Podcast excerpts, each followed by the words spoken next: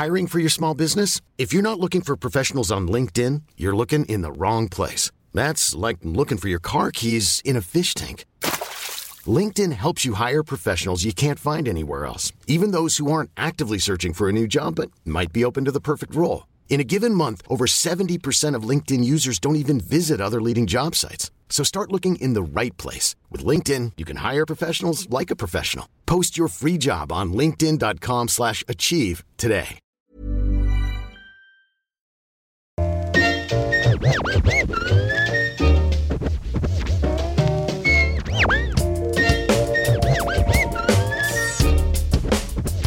Det siger måske sig selv, men børn har faktisk også brug for at gå til psykolog, når det er, de mistrives. Og hvordan fungerer det helt lavpraktisk, når de skal ind og tale med en fremmed om, hvordan de har det? Og hvordan kan man overhovedet se på et barn, når de mistrives? Vi ved alle sammen, at skilsmisser og store forandringer har en stor indflydelse på børn. Men hvad for en indflydelse har det på dem? I øh, dag der går vi fuldstændig ned i øjenhøjde med børnene, og vi ser tingene fra barnets perspektiv, og det gør vi sammen med børnepsykolog Charlotte Diamant i dagens afsnit af Apollo Podden. Velkommen til.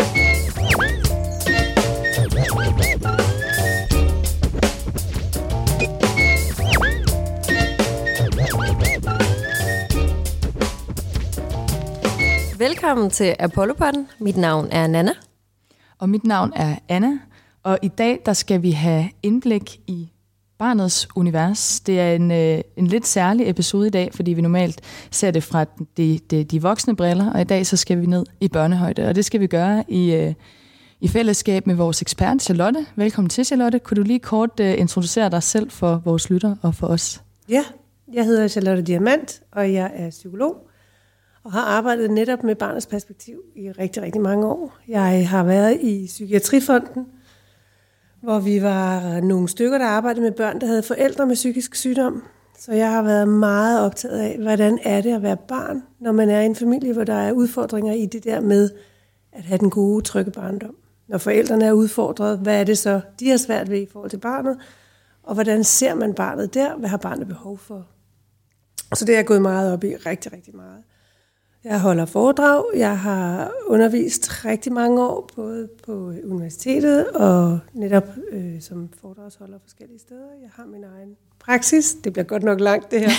det er så fint. Øh, jeg har min egen praksis, hvor jeg møder mange familier. Og det, som for mig er blevet mere og mere tydeligt og mere og mere interessant, det er, at de forældre, der kommer til mig, jeg går mest ind i den niche, som hedder problemer i familien, når barnets adfærd udfordrer mange af de familier, jeg møder, mange af de forældre, der kommer, viser sig selv at have været barn i en familie, hvor far eller mor havde udfordringer. Så det at være den gode nok forælder for dem, er en bog, de skal skrive. De har ikke haft det med sig. Så det giver rigtig god mening for mig at arbejde med det. Og nu helt lavpraktisk, det ved jeg også, at der er mange af vores lytter, der har været interesseret i, hvordan fungerer det, når det er, at man som børnepsykolog skal tale med et barn? Af hvem henvender Det er som regel forældrene, der henvender sig. Ja, ja, altid. Altid. Mig. Jeg er privat, ikke? Ja. ja.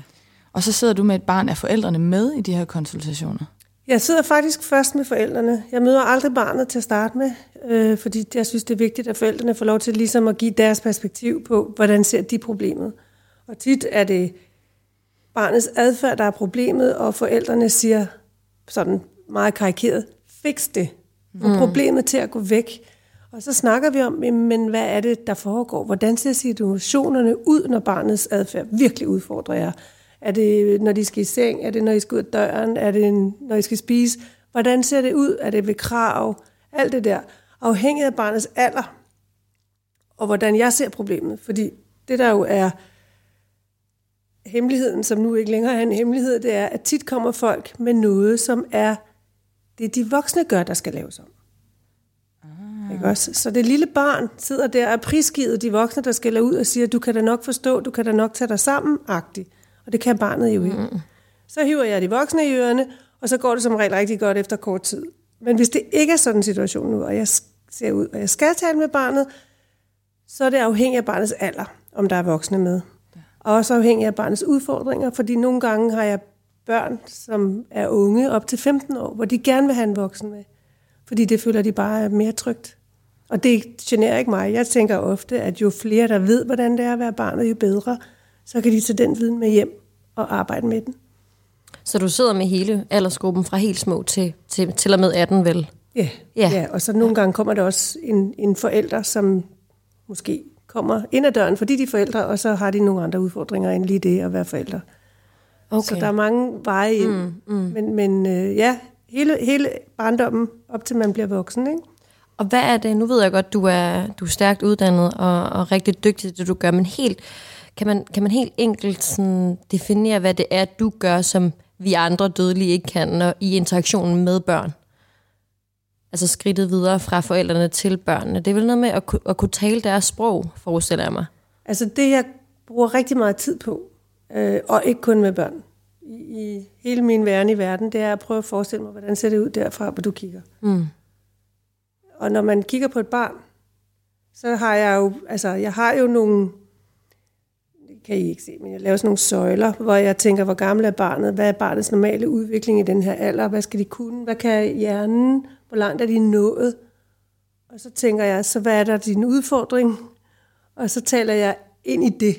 Mm. Okay. Så, så det er sådan, sådan en, en, et matrix af, hvordan rammer man lige der, hvor barnet er. Spændende. Fordi Anna, du arbejder jo også i en børnehave og ved om nogen, hvordan man får sat sig ned i hug og taler med, med børnene. Ja, jeg tror, det er meget almindeligt, man som voksen især kan komme til at se barnet lidt i forlængelse, altså sådan i, hvordan skal man sige det, ikke i forlængelse af sig selv, men sådan, din adfærd er forstyrrende over for mig, mm. så det er det, jeg reagerer over for, i stedet for ligesom at se barnet som en, en enhed, der også har sin egne adfærdsmønstre, som ikke nødvendigvis har noget med mig at gøre, eller at jeg måske skal nå noget nu her og har travlt. Er der nogle særlige udfordringer, som du oplever, at forældre søger hjælp for? Ja, men det er jo der, hvor, hvor de ikke kan få barnet til at gøre det de. på den måde, som de voksne synes, og i det tempo, den voksne synes. Ikke? Mm. Altså, de, de glemmer sådan ligesom nogle trin i ligningen, for eksempel fra, fra at sidde og spise morgenmad til at komme ud og afsted til børnehave eller til skole. Fordi de ikke kigger ind i barnet. Ikke? Jamen, jeg var lige midt i, at min havregrød skulle ligne et tårn eller et eller andet. Og så bum, bum, bum, afsted med dig. Mm. Og det dur ikke. Man skal tænke ind i, hvor er barnet henne? Kan du mærke, det også har noget med, med tiden, vi lever i at gøre? Det første, jeg tænker, det er også det her med, om man kan være nok til stede som voksne i en verden, hvor man, hvor man arbejder så meget, sidder så meget på telefonen, og så man har fri, og så skal der spises, puttes videre. Altså, det bliver meget trivielt, og det forestiller mig også at gøre fra, fra, fra børnenes øh, perspektiv. Har det noget at skulle have sagt, at vi den dag i dag har, har ekstra travlt? Øh, ja og nej, fordi at, at i virkeligheden er der nogle, nogle undersøgelser, som viser, at vi faktisk har mere tid med børnene, end vi har haft rigtig, rigtig længe. Det er okay. bare, hvordan vi bruger den tid, vi har med børnene. Mm. Fordi nu siger du, arbejder og sidder på telefonen, og det er ikke sikkert, det er det samme. Vel? Mm-hmm. Fordi man kan godt komme hjem og have fri, og så stadigvæk sidde på telefonen. Det er jo det, ja. Så, så, så jeg tænker, at det, der hedder tid hjemme, ikke behøver at være trivielt. Det kan være rutiner, og rutiner er ikke dårlige for børn, tværtimod. Så på den måde er det kun godt, at man ligesom ved, hvad der sker, og hvordan det ser ud. Så skal det selvfølgelig ikke være rigidt, sådan, så man ikke pludselig kan tage over og spise hos naboen, eller nogen får, kommer på besøg. Men, men øh, nej, jeg, jeg tænker ikke, at der er mindre tid nu. Jeg tænker ikke, at det er sværere. Jeg tænker, i forhold til, hvad der er, den store udfordring som forældre, det er, at vi forventer så meget af os selv. Og der er teknologien og, og hvad der ellers er, er hurtig viden, ikke nødvendigvis vores ven. Altså, jeg gætter på, at, at øh, hvis man var gravid i dag, så ville man læse en hel masse om børn, og finde en app med, hvordan ser fosteret ud ind i maven, og hvor langt er vi kommet. Og, og, og det gør jo, at der er et pres på mig som forælder, at jeg skal gøre det lige præcis så godt, som jeg kan. Og det kræver, at jeg får al den viden, der er. Og det er jo et kæmpe pres. Det var der ikke før. Nej, og det er jo også lidt den, det er, det er lidt uendeligheden, man kigger ind i, kigger ind i med, de, med det antal af artikler og dokumentarer og, og app, som du også kommer ind på. Ja. Altså, man kan jo blive ved. Det kan man nemlig, og det gør finde, man. Ja, det korrekte svar. Ja. Nu siger du lige før, at det er vigtigt for et barn med rutiner. Hvorfor er det det? Det er det jo, fordi deres stakkels lille hjerne ikke kan så meget, som vi kan. Vi kan jonglere en hel masse bolde, fordi vi har en masse livserfaring og en frontallap, der fungerer. Når man er lille bitte, indtil man er ja, teenager, så er der noget andet, der bliver svært, ikke? så har man brug for forudsigeligheden i at vide, hvad der skal ske lige om lidt, for man kan bevare sin ro. Så når vi kommer hjem så gør vi det der, og tasken og skoene skal stå der, og så hedder den frugt og en tegnefilm, eller hvad det nu end er, der sker, sådan så jeg ikke behøver at holde øje med, hvor er vi nu i dagen, og, og, og hvad skal der til, for at jeg kan slappe af. Så rutinerne hjælper børnenes nervesystem til at være i ro. Og hvad skal, så det, der så sker, hvis man ikke har de rutiner, så kommer det lille barn på overarbejde. Lige præcis, ikke også? Fordi så er, de, så er de ikke klar over, hvad der skal ske, og så skal de bruge deres kræfter, deres små antenner, på at holde øje, på at lægge mærke til. Fordi de kan ikke bare sætte sig ned. Fordi tænk nu, hvis der er nogen, der siger noget om, at det er ikke det, du skal nu, nu skal du noget andet, eller jeg bliver skældt ud, fordi jeg får mm. lyst til at gøre det her, og det var så ikke det, vi skal i dag, det gjorde vi i går, men i dag er det forkert. Så, så der er det rigtig vigtigt, at, at vi hjælper dem i ro. Så man ligesom kan, kan slappe af og bare læne sig tilbage i, i den der øh, autopilot, mm. der egentlig bare kører. Ser man ofte det være roden til nogle af, af børnenes udfordringer, at der er noget mangel på rutiner? Det kan det sagtens. Rigtig meget. Mm. Øhm, fordi at man, hvis man nu er ekstrovert voksen, øhm, og synes, at det hele skal være tjuhej og hurra, og så får man det der lille barn, som er meget forskellig fra en selv, og så, så er det ligesom, kom nu, kom nu, nu skal vi det her, og det kan det lille barn ikke følge med i, vel? Uh-uh. Så, så, så det vi selv har lyst til, skal vi lige springe over, og så kigge ned på det der barn, ikke? Det lyder som noget, der kan starte ret tidligt, tænker jeg. Altså i forhold til nyfødte, det der med, at man bare river dem med på sin egen rejse, som om intet var hent. Ja, Nå, det kan du godt gøre, hvis du gør det med øje for barnet. Du kan sagtens tage på café og lægge liften under bordet okay. med en nyfødt. Sagtens. Det er der ikke noget vejen for. Men det er det der med, at når barnet ikke får mulighed for at have rum til roen. Okay, ja. Okay? Jo. Så, så hvis jeg synes, at det er skideskægt at klatre i træer hele tiden, og jeg har et barn, som er en bogorm, så er vi udfordret i, hvis mm. behov skal tilfredsstilles. Mm. Ikke også? Og hvis jeg nu ikke er klar over, at det er vigtigt at hjælpe mit barn til ro, så vil jeg flå i det der barn og sige, kom, det er skideskægt, vi gør det nu. Og så er det det bare ikke. Så altid med, med barnet for øje. Ja.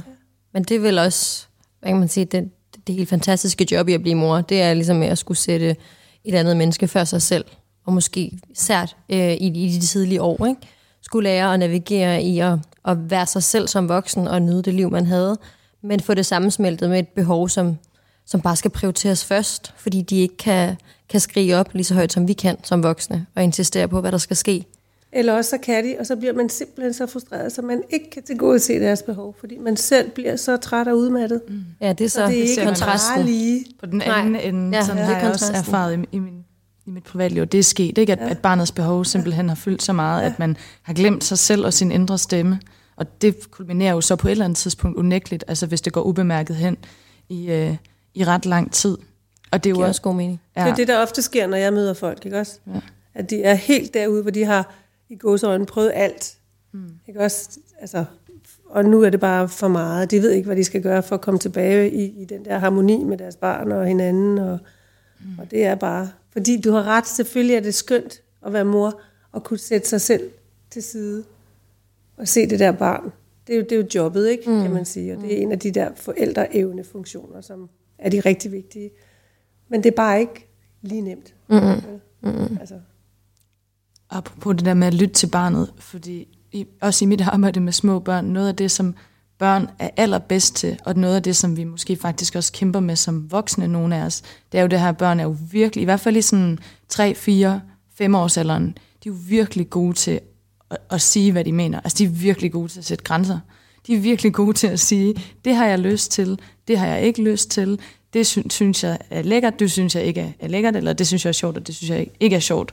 Øhm, og der sker jo også tit det, at forældre er uenige, nu laver jeg gå uenige med de her grænser, der skal, skal sættes. Nu sidder jeg bare og tænker sådan, øh, altså kan du komme lidt ind på vigtigheden af at respektere barnets grænser, og måske også vigtigheden i at hjælpe dem med at udfordre sine egne grænser? Er det noget, du beskæftiger dig meget med? Ja, fordi du siger, at børnene er rigtig gode til at sige, hvad de har lyst til, og hvad de vil, og hvad de ikke vil. Og ja. så sad jeg og tænkte, ja, hvis de får lov. Ja. Ikke også? Fordi det er ikke alle børn, der får, lyst, eller der får lov til at udleve den lyst, de har, fordi forældrene er for ængstlige, de er for kontrollerende, de får hvad det nu end er, der gør det svært for dem at tilgodese barnets behov lige på de der ting. Ikke? Må man kravle på bordet og kaste bladene ned på gulvet? Må man, altså, nej, du forstår, sæt dig ned, lad være med det, hold nu op. Ikke? Så det der med at respektere barnets grænser, er en kæmpe svær disciplin, fordi det karambolerer med mine egne grænser. Ikke? Så hvornår er det nok, og hvornår er det godt nok? Må du godt larme og hoppe i sofaen, når jeg lige har haft rengøring til en formue? Eller, eller hvad er i Mm. orden, ikke? Og hvad synes den anden forælder? Er der, er, der, er der uenighed i, hvor meget må man larme, hvor meget må man fylde, og hvor meget skal man sidde og spise pænt? Og hvis grænser er det så, vi skal tage hensyn til. Så der er sindssygt meget arbejde i det, der bare burde være helt naturligt. Ikke? Ja. Jeg har jo faktisk lidt vokset op med, eller det, jeg ved faktisk ikke, om jeg voksede op med det, eller min mor bare sådan insisterer på, at hun gjorde det bedste, hun kunne. Øh, men hun har altid gået ind for det her med, at man skal sørge for ikke at lade børn have for mange valg. Det er lige så meget som, når de begynder at spise. Vil du have det ene, eller det andet, eller det Ja. tredje, eller det fjerde, eller femte? Hun er meget sådan, du kan se de her to ting, eller vi kan læse de her tre bøger, og så må du vælge. Altså det der med at begrænse omfanget, i stedet for at pege på en bogreol med 500 bøger og sige, hvilken en vil du læse? Fordi så kan du bruge de første 25 minutter på at hive altså 15-16 forskellige bøger ud. Så det med at begrænse, men stadig lade, lade barnet få følelsen af, altså det lyder næsten lidt manipulerende, men lade barnet få følelsen af, at de kan vælge. Ja, det er Altså- helt rigtigt, det din mor siger eller gjorde. Og den er god nok. Fordi det er noget med, at, at de skal være med til at have en smule kontrol over, hvad der foregår, men de skal ikke have det store ansvar. Mm-hmm. Det er ligesom, når, når man sidder nede i... Nej, ikke når man sidder. Når, når barnet sidder i supermarkedet i den der øh, kurv foran i vognen, ikke også? Og så går de rundt der, og mor er træt, og barnet er træt, og så siger mor, hvad vil du have at spise? Mm. Og ja. det er bare sådan, det er der, hvor jeg har lyst til at gå hen og ruske hende og sige, det er din beslutning. Mm. Fordi altså, hvis barnet siger risengrød, og siger risengrød hver dag, ikke, så ved vi jo godt, at det ikke er i orden. Mm. Så, så det er så fint at have få små valg. Ikke? Skal det være den grønne eller den blå? Ikke? ja. Super vigtigt. Ja. Og Så nu, fik vi lige øh, krydset den af. Det, det kan vi tage med videre. Jamen, ja. Men det er også sådan, øh, jeg synes, at du har helt ret i, nogle gange tænker også, at det er, en lille, det er jo god manipulation. Altså, det er jo ikke en dårlig manip- manipulation. Det her med, det er jo også en kamp nogle gange, når man skal have børn i overtøj og sådan noget, så bliver det sådan noget, vil du, vil du selv tage din jakke på, eller skal jeg hjælpe dig? Det er altså, en guidance. Det er ja. ikke manipulation. nej, det er, det er en vigtigt. guide, ja, det er Ja. rigtigt. At man Ja. ligesom Også med giver dem, bogen. ja, Ja. At man ligesom, øh, at man ligesom gør det. Du oplever, altså i, i børnehaven, Anna, må du have et hav af forskellige børn. Så selvfølgelig uden at nævne navne eller specifikke situationer, så må du kunne overvære øh, den der forskellige opvækst, de har, og forskellige respekt over for voksne. Helt vildt. Og Kommer børn- det til udtryk i det daglige? børn er mega forskellige. Helt vildt, og jeg blev overrasket. Altså, hvor, hvor, hvor udviklet man kan være som 3-4-årig. Og hvor forskellige temperamenter man kan have, og hvor forskelligt man relaterer til verden omkring sig, hvor meget tid man har brug for at trække sig, og ligesom reagere udad og sådan nogle ting. Så det er virkelig, øh, det har virkelig været interessant mm. og mega smukt. Øhm, men jeg ser jo også tit, at, og det er noget af det, jeg synes, vi også skal tale om i dag, det snakkede vi også inden øh, du kom, Charlotte, det her med, at, at nogle gange så ser man et barn nede i toårsalderen, altså faktisk begynde at være lidt voldelig over for de andre børn, og så kan man måske instinktivt, du ved, få, få den her tanke, nu opfører han sig ikke så pænt. Øhm, og det tror jeg, alle forældre har. Altså, jeg tror, det kræver et, et ret stort overskud, det her med, så nu tager jeg lige, trækker jeg vejret ind og ser det fra barnets perspektiv. Det, jeg tror, det kræver et overskud.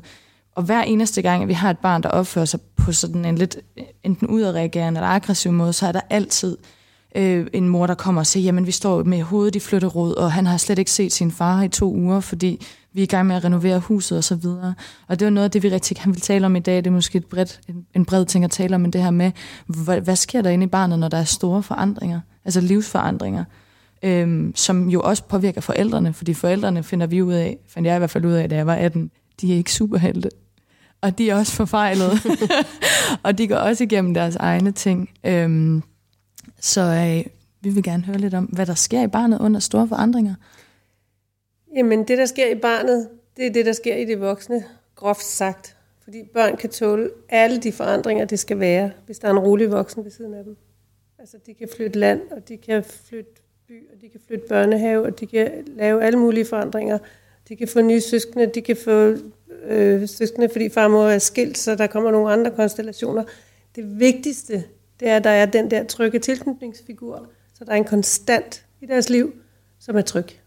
Når du møder forældre, som har haft nogle børn, der går igennem noget svært, er det ikke utroligt svært nogle gange for forældre ligesom at tage det ansvar og sige, måske kunne jeg faktisk have været skyldig eller tage ansvar for, at mit barn ikke har det så godt. Oplever du, at det er nemt for forældre at kigge indad?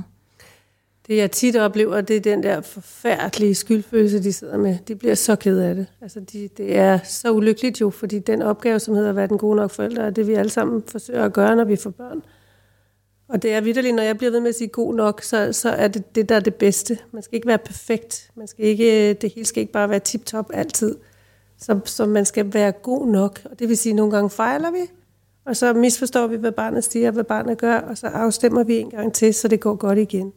Men når de, når de over tid ikke har magtet det, fordi de selv har haft nogle udfordringer, det kan være, at de selv har oplevet noget angst eller noget tab, eller netop en skilsmisse eller en flytning eller hvad, som har overvældet dem for meget. Så, så det, der fylder, altså når de kommer til mig, så vil de jo gerne rigtig mange gange kigge ind af. Men det, der fylder, det er den skyldfølelse, de har over at være ikke lykkedes med at være god nok over for det barn, de sidder og vil have, skal have det bedre. Så det er sindssygt svært. Men de vil så gerne. Ja. Er det noget, du hjælper dem med at bearbejde? Som Ja, det håber jeg da. For jeg tænker også, at samspillet mellem forældrene må også være super vigtigt. Det der med at stå netop i en flytning, eller, eller i en hård periode, at, at forældrene mm. stadig øh, arbejder sammen, og mm. barnet kan få lov til at overvære, at i det mindste er vi et team som familie. Øhm, fordi jeg kan slet ikke forestille mig, hvordan det først må påvirke barnet, hvis de kan mærke, at, at, at, at der ligesom er, der er to partier her. Altså, der er, noget, der er noget, der er delt op, og man konstant skal vælge lidt, ikke? Det er det værste. Måske fortrinet til, til en skilsmisse, ikke? Mm. Det der med det at kunne værste. mærke. Ja. Aller værste for barnet. Fordi de er jo lojale for begge forældre. De har en mor og en far, eller hvad de nu har, for ikke at være for heteronormative. Men, men, men de skal jo ikke vælge.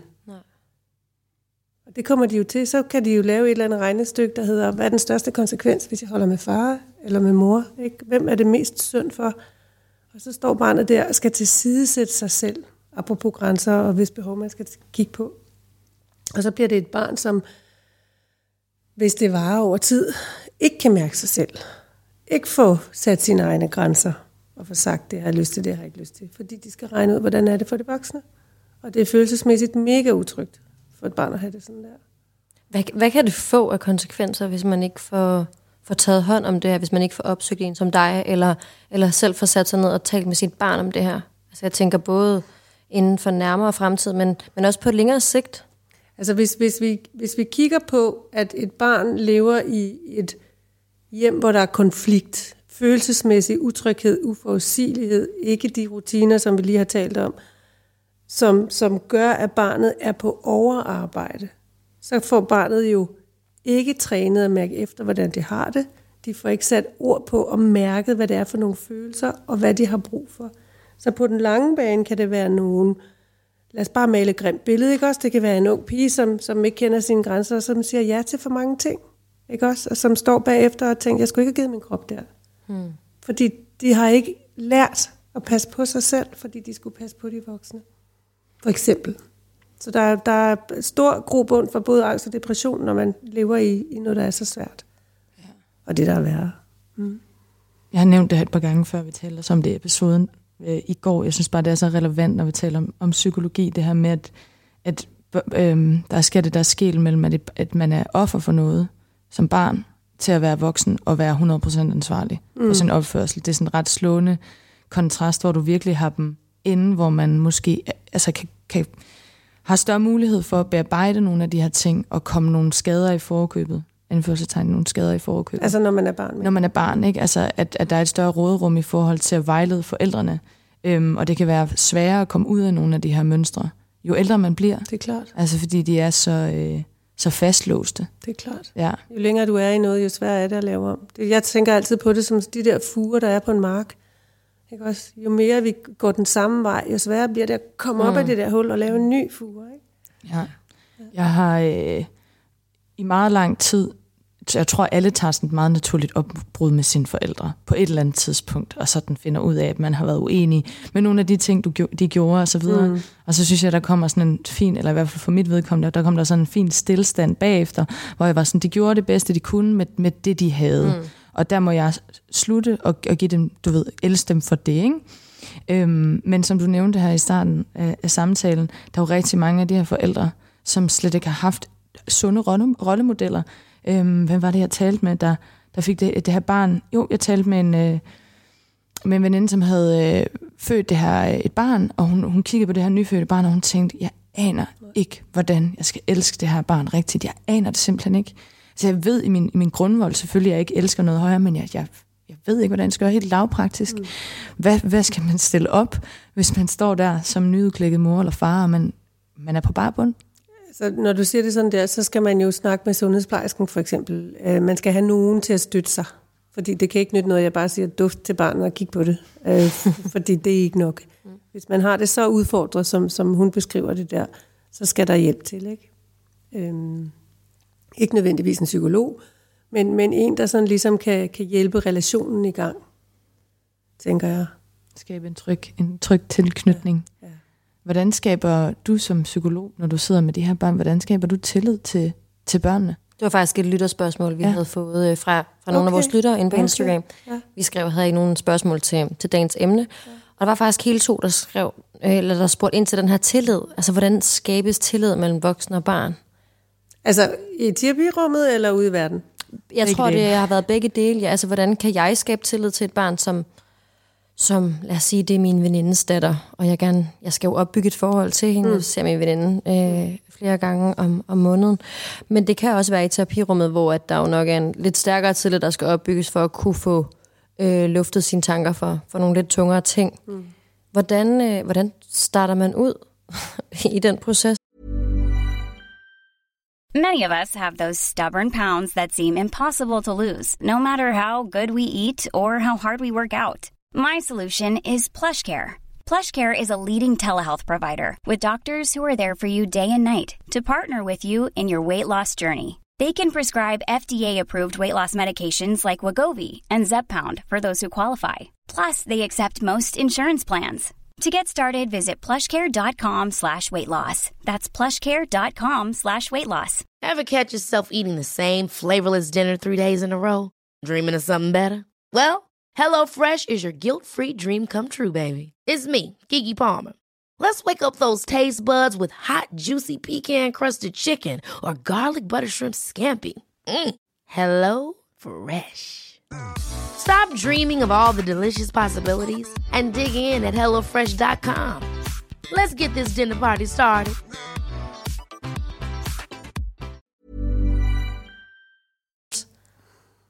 Det er et skide godt spørgsmål, ikke? Fordi jeg, jeg sidder og tænker, det gør man jo bare. Det gælder ikke, vel? Altså, det er jo noget med... Det er, noget, det er en dans. Det er på en eller anden måde en dans, hvor, hvor man ligesom ser det der menneske og, og går ind i deres verden. Altså, og med din venindes datter, ikke? Sådan, nå, har du set guldgris, eller hvor gammel hun er, eller, nå, hvad er det der, eller, ej, nogle pæne sko. Eller, du ved, du starter bare et eller andet sted, hvor hun bliver klar over, at du ser hende. Okay, jamen det, det er jo faktisk et, en meget god og håndgribelig, et meget godt og håndgribeligt råd, jeg kan tage med, fordi jeg havde jo, vi snakker om det lige inden vi tændte mikrofonen her, jeg havde jo her for ikke så lang tid siden, så spørger jeg min, øh, min venindes datter, om hvor gammel er du? Og jeg ved, hun er to, men det var, jeg prøvede at konversere. øhm, og så kigger hun bare på mig med hendes store, flotte øjne, og sådan begynder at blive lidt akavet omkring det. Og så er jeg sådan, ved du hvad, det er også bare lige meget, så, så det må du selv om. og så vender jeg blikket mod de voksne igen, fordi sådan, jeg får følelsen af, at hun synes, jeg sidder der dum øh, voksen, og hun sådan afviser mig direkte. Sådan føltes det. Det kan godt være, det er en meget barnlig tilgang til det, jeg har haft. Men det er simpelthen, fordi jeg ikke ved bedre. Altså, og jeg synes, det bliver akavet at sidde og skulle, sådan, du ved, trække det ud af hende. Og så havde der, var, så der en tredje veninde ved siden af, som arbejder med børn, så det er også lidt snyd, som siger til hende, øhm, Nå, det er fordi, du er et år, så du taler ikke endnu. Og så siger hun, Nej, det er jeg ikke. Og så siger hun, Nå, hvor gammel er du så? Så siger hun, jeg er to år. Nå, okay, så kan du også godt tale. Og så kørte den bare. Og jeg sad og kiggede på det, som om det var magi.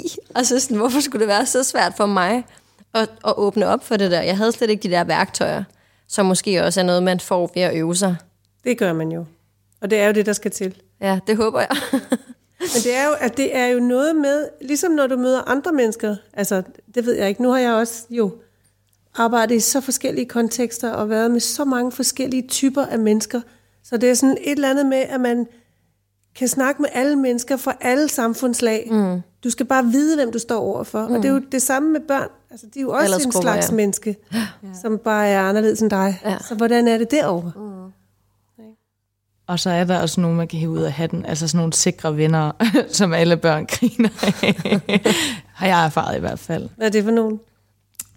Det er sådan noget med, at altså, hvis jeg står foran et barn fra to til fem år, og så siger jeg, så siger jeg, at jeg er lidt træt, og så falder jeg sådan langsomt i søvn, og så begynder jeg at snorke, og så råber de altid, vågn op! og lige præcis det der med, at, og jeg tror faktisk også, at alle børns øh, sådan helt grund, altså det ved jeg ikke, om jeg har ret i, men det er i hvert fald det, jeg har erfaret, det her med, at, og det tror jeg faktisk også kan overføres til de fleste voksne, altså at man egentlig gerne vil ses og høres, og have ens, altså have folks opmærksomhed og have deres sådan ultimative tilstedeværelse. Altså der er ikke et barn, tror jeg, der ikke har fået julelys i øjnene, når det er, man har sat sig ved siden af dem og kigget på dem og sagt, skal vi lave et puslespil sammen mm. nu? Eller skal vi høre en historie? Eller skal vi lave en tegning? Altså, det er rigtigt, og det, det er også samme... en god icebreaker, den der med at tegne, eller klatre i træer, eller hvem man nu står med, i hvilken aldersgruppe. Men altså det... fysiske aktiviteter. Ja, og det, det kan man jo også godt lide, når man er 25, og kæresten lægger telefonen fra sig og siger. Nu handler det bare om dig, skat. Eller? Skal vi gå en tur? Skal vi drikke en kaffe? Og det er jo det der, altså fælles tredje. Vi to er sammen om noget tredje, mm. som vi er fælles om. Altså så bliver det ikke sådan noget med, når hvor gammel er du, kig på mig og sig den. Fordi det, der, der jo sker i hende og i dig, det er, at det er en miskommunikation, ikke også? Mm. Du, du fanger ikke. Og så bliver hendes adfærd udfordrende for dig. Mm. Og så er det, at I ikke kan skabe kontakten. Ja, præcis. så får hun ansvaret for, at den er brudt, fordi du bliver en lille smule fornærmet. det er også meget barnligt, og jeg er virkelig øh, det er lidt flov at indrømme det. Ja, men, det er en naturlig reaktion, vi får tror, det alle sammen. Ja, jeg tror simpelthen bare ikke, jeg ved bedre. Øhm, og jeg kan også huske, at jeg spurgte hende, hun skulle have en lille søster, og jeg siger, glæder du til at få en lille søster? Og så sidder hendes mor og sådan, kigger lidt, mm. kigger lidt mærkeligt på mig, fordi hun prøver nok at fortælle mig, at sådan, hun forstår det ikke rigtigt. Og jeg er sådan, glæder du dig ikke? Det forstår jeg ikke. Eller sådan, du ved, din mor, hun har en stor mave. Og sådan, jeg kan slet ikke... Jeg, jeg, jeg tror slet ikke, jeg, jeg fokuserer nok på, hvad hun kan forstå, og hvad, som du siger, hun har brug for, eller mm. hvad hun reagerer på, hvad, hvad, hun, hvad der tænder hende at tale om, mm. eller lave, eller skabe. Mm. Øhm, det bliver lidt sådan et spørgsmål, jeg vil have spurgt Anna, min veninde, om. Glæder ja. du dig til at få en lille søster? Mm. Er du glad for din nye kæreste? Ja. Altså, ja, ja, men det er helt sikkert en muskel. Altså, det der med, at man er jo mega nervøs, når man gør noget for første gang, og så når man gør det 30. gang, så mm. er det lidt nemmere som sådan. Så det er sådan noget andet, når det er ens egen barn, går jeg øh, ud fra. Og næste gang, det er også et tip til dem, der lytter med. Det er i hvert fald sådan, man kan få en barn til at grine. Jeg spørger altid, når de lige har fået... Et, altså, det kunne faktisk også være, at vi kunne høre noget om det, det der med, hvad der sker i børn, når de får søskende. Mm. Fordi jeg synes, der sker noget helt fantastisk, når børn får søskende. Og jeg plejer altid at spørge dem, lige når lille søster eller lillebror, de er baby, så siger jeg sådan, Nå, men lille søster begyndte at gå endnu, så siger de nej. Så siger jeg, lille søster begyndte at tale endnu, så siger de nej. Så siger jeg, hun begyndte at flyve endnu. Så siger de, nej, vi kan ikke flyve, mennesker kan ikke flyve. Så siger jeg, det tror jeg ikke på. Hvad sker der inde i børn, når de får søskende? Sker der, altså, plejer de ikke at få en ret voldsom reaktion på det? Uh, det kommer an på. Mm. Altså, man kan ikke rigtig sige plejer, vel? Fordi det kommer an på, altså, hvordan hende der synes, mor har, har preppet pigen, og hvordan er relationen mor og den store søskende. Fordi jeg har nemlig talt med mødre, som kommer og river sig i håret, fordi at, at storebror og storesøster slår babyen, hiver i babyen, gør alt muligt upraktisk og rigtig tageligt ved babyen. Fordi de hele tiden får at vide, gå nu væk, lad nu være, vent nu lidt, pas nu på, nu skal jeg lige, nu er det baby, bla bla bla. Hele tiden bliver skubbet væk så er det svært at få en lille søster eller en lillebror. Rigtig mm. svært. Men hvis man siger, så nu lægger vi babyen derover, så kan vi to lige læse den her bog et øjeblik og sådan noget, og se, nej, se, nu larmer den lige. Vi vender lige hovedet lidt væk, sådan så vi kan koncentrere os. Så er barnet, som er den første, stadigvæk øverst i hierarkiet, som de skal være. Og så behøver det ikke at være så svært. Hvad mener du med hierarkiet, som det skal være? Det er ret interessant. Ja, og det er også faktisk ret tit, at folk de ikke rigtig bevarer det hierarki derhjemme, når der er mere end et barn.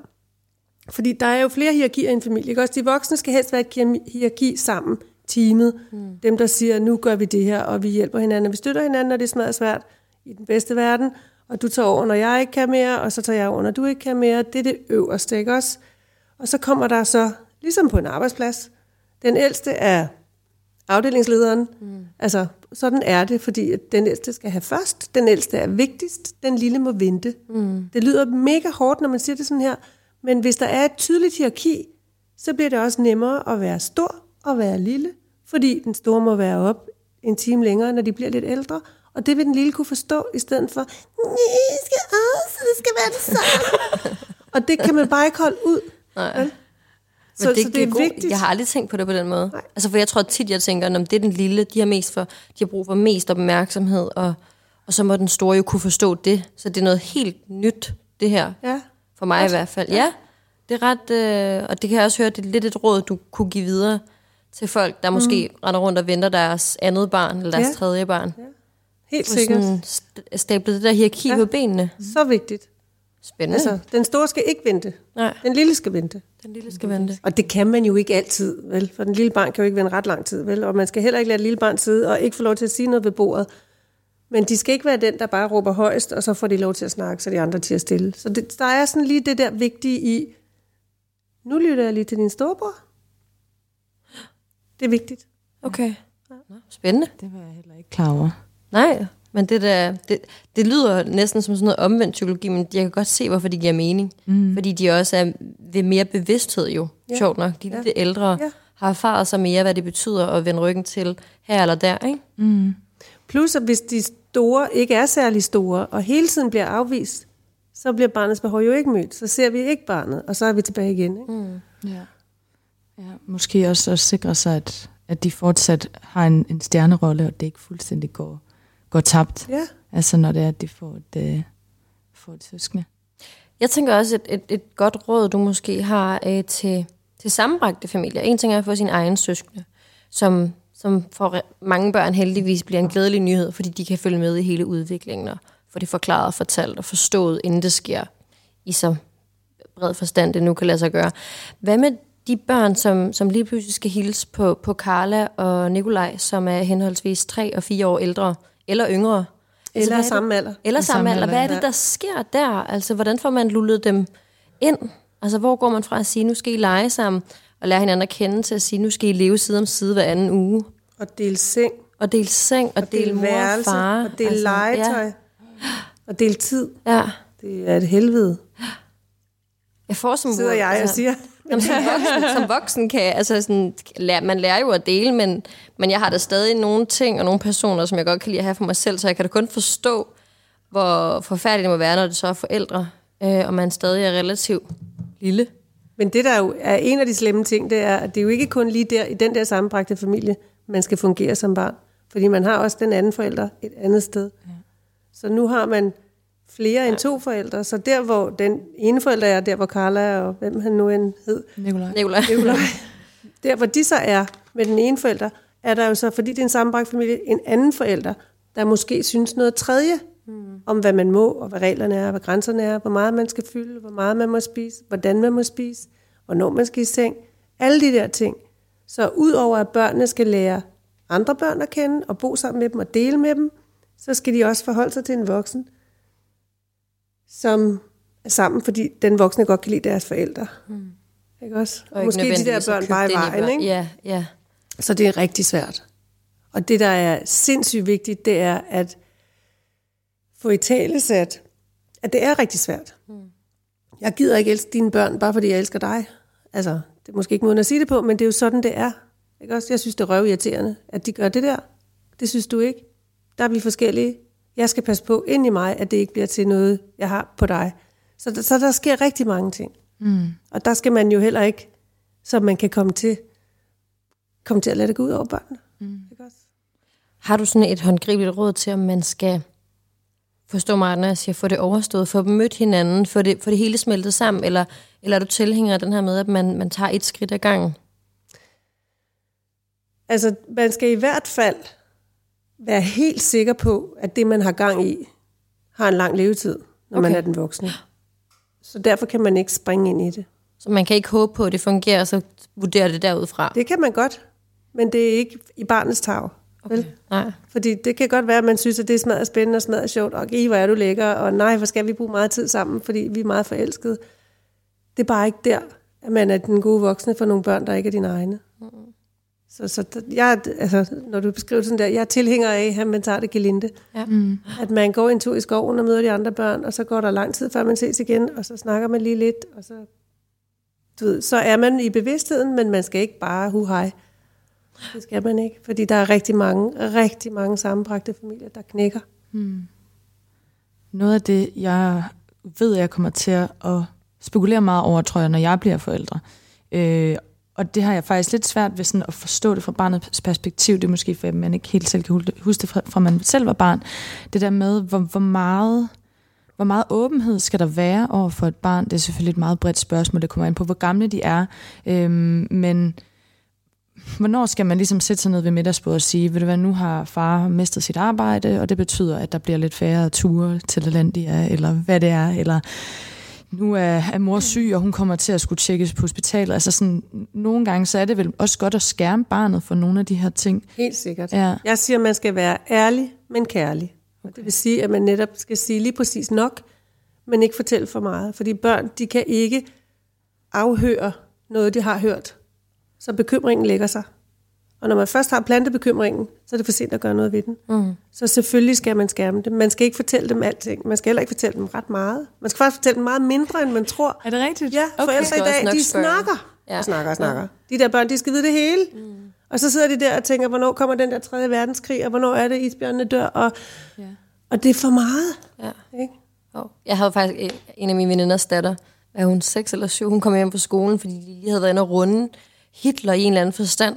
Og så kommer hun hjem, og hun er bare sådan, vidste du godt, der har været krig, og der var nogen, der slog hinanden ihjel, og de vidste ikke, hvad de gjorde, det var bare en besked, de fik. Og sådan, det var altså helt vanvittigt. Jeg kan huske, jeg sad og hørte på det over at spise en aften. Det var, altså, hun havde taget hele den der hurtige øh, gennemgang, de sikkert har haft i en, en fortælling i skolen, den havde hun taget med hjem, ikke? Og så sad øh, mor til, til afhøring. Fordi hvornår bryder 3. verdenskrig ud? Lige præcis som du beskriver. Fordi der skulle så lidt til, og så sidder barnet med så mange flere spørgsmål. Det var ret, ret voldsomt, faktisk. Ja. Og alt for meget ikke aldersvarende viden. Ikke? Ja, også det. Uden tvivl. Du har arbejdet med børn i mange, mange år. Mm. Oplever du, at, at børn som sådan generelt er mere bekymrede i dag, end de har været? Øh.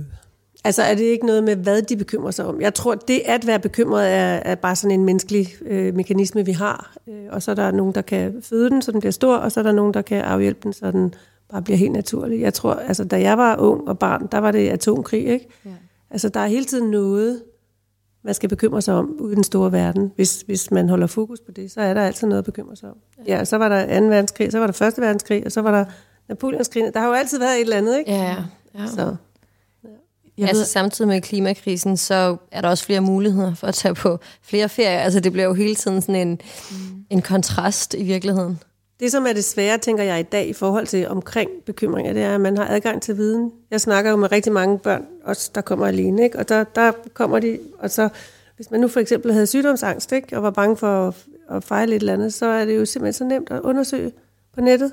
Ikke også? Og så ja. kommer der sådan en 12-årig knægt og kan sige, hvad det hedder, og jeg kender ikke det ord, men det har han googlet. netdoktor. Ikke? Ja. Du skal bare lige lære at stave til lungebetændelse. Altså så har du jo hele, Ja. hele paletten Det er nemlig dig. ikke en god idé at få al den viden med. Nej. Hvad med sociale medier, nu hvor vi er inde på det her med eksponering af, af mere viden, mm. også mere tilgængelighed øh, i den her verden, hvor vi kan få fat på, på, hvad vi vil, og komme i kontakt med, hvem vi vil. Hvordan, øh, eller hvad er dit take på det? Det er vel også noget, du måske sidder med med forældre, der Ja. spørger, skal de, skal de have adgang til den her iPad? Hvad gør jeg, når hele klassen har fået en iPhone, og jeg nægter at give Tobias en? Altså, mm. hvordan forholder du dig til det som psykolog? Det skal jeg heldigvis ikke bestemme. Nej, det skal du heldigvis det, ikke. det jeg gør, det er, at jeg hjælper dem til at reflektere over, hvad er deres egne værdier, hvad handler det om, ikke også? Hvad er det, de selv tænker er det gode liv?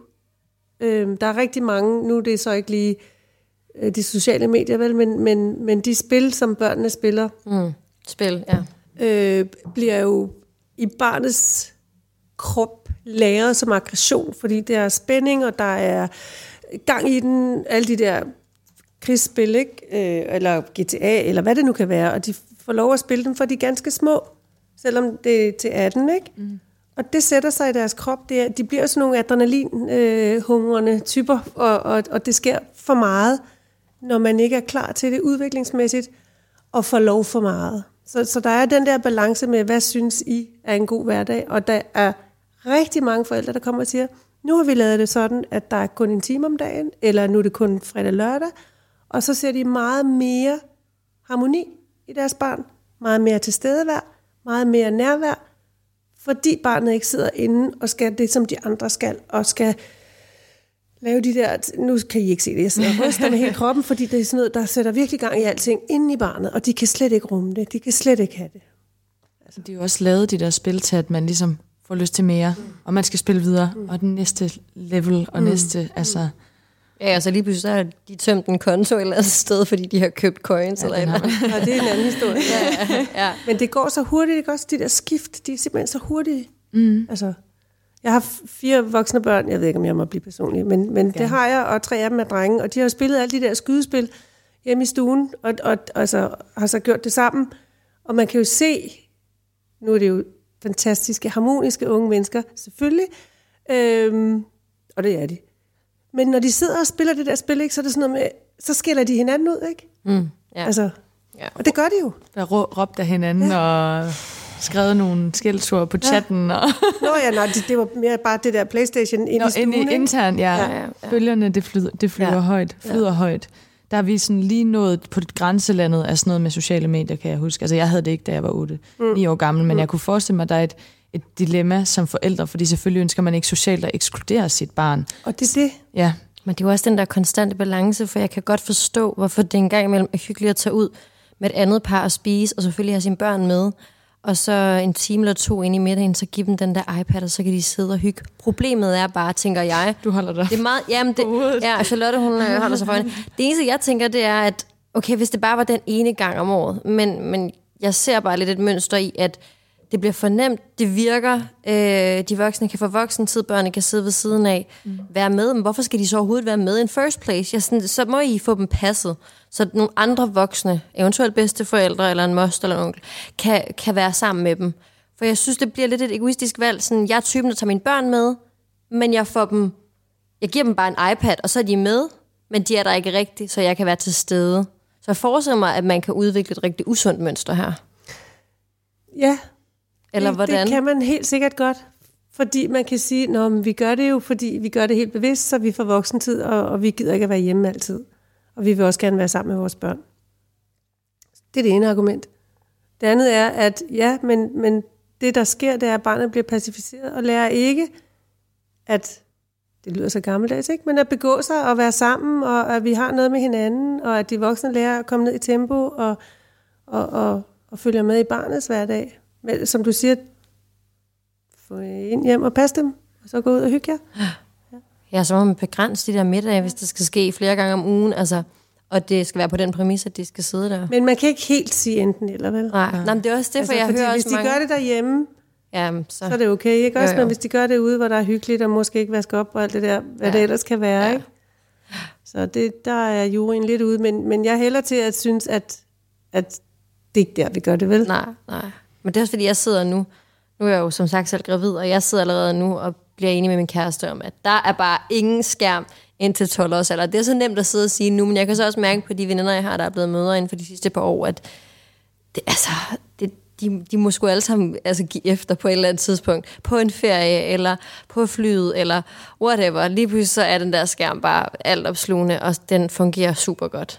Og det ja. kan jeg da mærke, at jeg sidder nu og stadig uforstående overfor, men jeg ved også, at jeg bare er et menneske, og jeg nok også skal falde i på et tidspunkt. Det, som jeg har lagt meget mærke til, som jeg bliver sådan helt forundret over, men det er også fordi, muligvis, at den mulighed har slet ikke været der før, det er, at børnene i en klapvogn under ja. mors telefon. Sidder ja, med dem. Det, ja, det kan de. Mens de, to, se verden, ikke? apps til to-treårige børn, mm. altså sådan noget sproglæring og tal, bare og helt det er meget, undrende overfor. Det er meget vildt. Ja. Men det er jo også fordi tit, eller ikke tit, men, men en gang imellem, så går forældrene altså også selv med høretelefoner og hører en podcast. Ja, ja. Så sidder barnet i klapvognen ja. med sin, og så, ja. så kan man undre sig over, om man er ude at gå for bare at gå, fordi det er jo ikke fordi, de skal luftes i samme forstand som en hund. Altså forstår du, hvad jeg mener? Det er godt, altså, men det er jo bare... Ja, for de 10.000 skridt i skoene, og ja, barnet ja. får ren luft. Vi havde, ja, Win-win. Vi arbejdede, vi jeg arbejdede på en uh, skole for drenge med autisme og ADHD, hvor de var rigtig, rigtig glade for at spille Minecraft. Altså, de ville spille det hele tiden. Det var sådan en, en, kæmpe, en kæmpe ting, de, de gjorde, men de har jo så også nogle udfordringer rent socialt. Og vi sådan snakkede om, vi var nogle pædagogmedlemmer, der var sådan, okay, hvad, hvad, hvad gør vi egentlig her? Altså, det er virkelig et univers, man ikke er en del af. Mm. Og så var der en rigtig, rigtig dygtig øh, pædagogmedhjælper, som hed Anna. Det er ikke mig, det er Anna. som, øh, som tog sig tiden til at sætte sig ind i det her spil. De spillede Minecraft. Præcis. Øhm, og så blev det faktisk en ting, hun delte med dem, og kom ind i deres univers. Og jeg var sådan, det kan jeg faktisk tage ved lære af, tænker jeg. At det er ikke, fordi man skal sidde og spille øh, GTA med sine sønner fredag aften nødvendigvis, men det her med, i hvert fald når de er ret unge, sådan det er dit univers, det vil jeg gerne tage del i. Det er også at vise noget respekt, og måske at barnet så gør det samme næste gang, du gerne vil have dem til at lave frikadeller, eller et eller andet. Øhm, det satte sig ret meget i mig, så det ikke bliver sådan, jeg tror meget, altså du og jeg, Nana, også, vi har lavet et afsnit om øh, fremtidsforskning og teknologi, og der fik vi jo at vide, at vi er virkelig gamle i sådan teknologiens ja. øjne, og vi blev nærmest nogle konservative unge mænd, der var sådan, nej, i, konservative gamle mænd, unge mænd, gamle mænd, hvor vi var sådan, altså snakker folk ikke sammen længere, så det tror jeg ret hurtigt, man kan komme til at øh, pådute unge mennesker, altså sådan små børn, det der med sådan, jamen, de spiller bare, det er noget vås og sådan noget, men det er jo mega reelt for dem. Ja, og vi de gør det jo selv, Instagram er vores ja, spil. Det... Vi ligger jo også bare browser og kigger på ting, der ja. er ligegyldige. Ja, men det er rigtigt, det du siger, Anna, og det er vigtigt, det du siger med at sætte sig ind i barnets univers. Altså at have det som, som og apropos at være gammel mand, ikke? Altså hjemme hos mig, da mine børn var små, der var der teknologi i et rum, hvor vi alle sammen var på samme tid sammen. Så der var ikke nogen, der lå i 14 hjørner og, og lavede deres ting, så man netop kunne følge med, og netop mm. kunne se, hvad handler det om, hvad laver I? Altså, og så snakke om det, så det ikke bliver en, en mig-ting, men en os-ting. Ja. Har du noget her til slut? Vi skal desværre til at, at runde af. Det har været en rigtig indsigtsfuld uh, samtale. Har du noget her til slut? Der er faktisk noget, jeg lige øhm, ja. synes, vi er nødt til lige at vende. Det kan så være øhm, på slutnoten her. Jeg kunne sindssygt godt tænke mig at høre, øh, om du har, har take på det her med forældre til småbørn, øh, som skal lære at hvad kan man sige, færdes i, øh, i både parforholdet og som forældre. Altså, hvad, hvad er dit bedste råd til forældrene, når de kommer ind, gangen før de tager barnet med? Er det også noget med måske at, at, at team lidt op, eller altså, ja, samspillet mellem forældrene, synes jeg er vildt vigtigt, og jeg tror, der er rigtig mange, der går galt, øh, desværre tit i en, i en tidlig alder, i hvert fald for barnets vedkommende. Ja, og de går ofte galt, fordi de ikke har taget de snakke, som handler om, altså man synes, man har taget alle de vigtige snakke, men, men når jeg spørger dem, så hvad er den vigtigste værdi, du gerne vil give dit barn med? Når det flytter hjemmefra. Så, så kan man synes, at man er uenig i udgangspunktet, og man tænker, ej, vi er simpelthen så forskellige, det kan vi slet ikke blive enige om. Men når man får taget den snak, eller de tre vigtigste værdier, eller sådan noget, så, så giver det rigtig meget mening for de voksne at finde ud af, Nå, så det er det, du synes. Det er faktisk ikke så forskelligt fra det, jeg synes. Og så snakker vi om, hvordan får vi det til at ske? Hvad er det så, I gør? Hvis du synes, at dit barn skal have fleksibilitet, nysgerrighed og respekt for andre. Hvad sker der så, når du råber af det? Hvad sker der så, når du siger, det er mig, der bestemmer, jeg er den voksne? Altså, lever du så den værdi, som du synes, du skal give videre? Mm. Og det giver rigtig god mening, at få fortalt ind i, hvordan ser det ud, når det er den her værdi, jeg gerne vil have, de har gør måske opdragelsen nemmere. Præcis. Som jo også tit er noget, mine forældre i hvert fald blev skilt over. Mm. De er noget for børn, for min mor hun stod og sagde, jeg synes børn skal opdrages, og min far sagde, det synes jeg ikke. så der var bare game over jo, ja. altså desværre. Ja. Men, øh, ja. Men hvis de havde haft en værdisnak, så var det ikke sikkert, det havde været så game over, vel? Fordi, mm. altså, hvorfor mm. synes den ene det ene, og den anden det andet? Det er måske noget med, hvad vej man skal, på en eller anden måde, som ja. de kunne have talt sig ind i. Uden tvivl. Tag de svære snakke. Ikke ja. kun være fundet en barnevogn, man måske skal ja. have, men det Ja, så de der grundlæggende værdier, det giver god mening. Det kan godt være, at jeg synes, at mit barn skal på efterskole, og min kæreste ikke synes det. Men hvis vi begge to ønsker øh, at få, få dannet glade, øh, sådan livsglade børn, så er det ikke det, det efterskoleophold, der kommer til at gøre udfaldet eller ej. Det er jo en helheds øh, ja, adfærd, der skal, der skal formes. Spændende. Ja, tusind tak for din tid, Charlotte.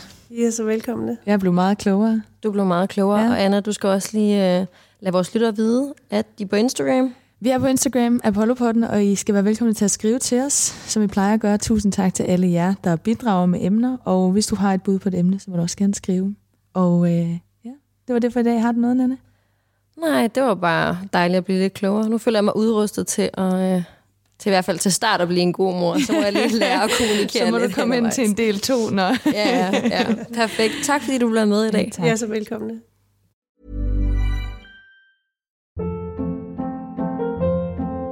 Hold up. What was that? Boring. No flavor. That was as bad as those leftovers you ate all week. Kiki Palmer here, and it's time to say hello to something fresh and guilt-free. Hello Fresh. Jazz up dinner with pecan-crusted chicken or garlic butter shrimp scampi. Now that's music to my mouth. Hello Fresh. Let's get this dinner party started. Discover all the delicious possibilities at hellofresh.com.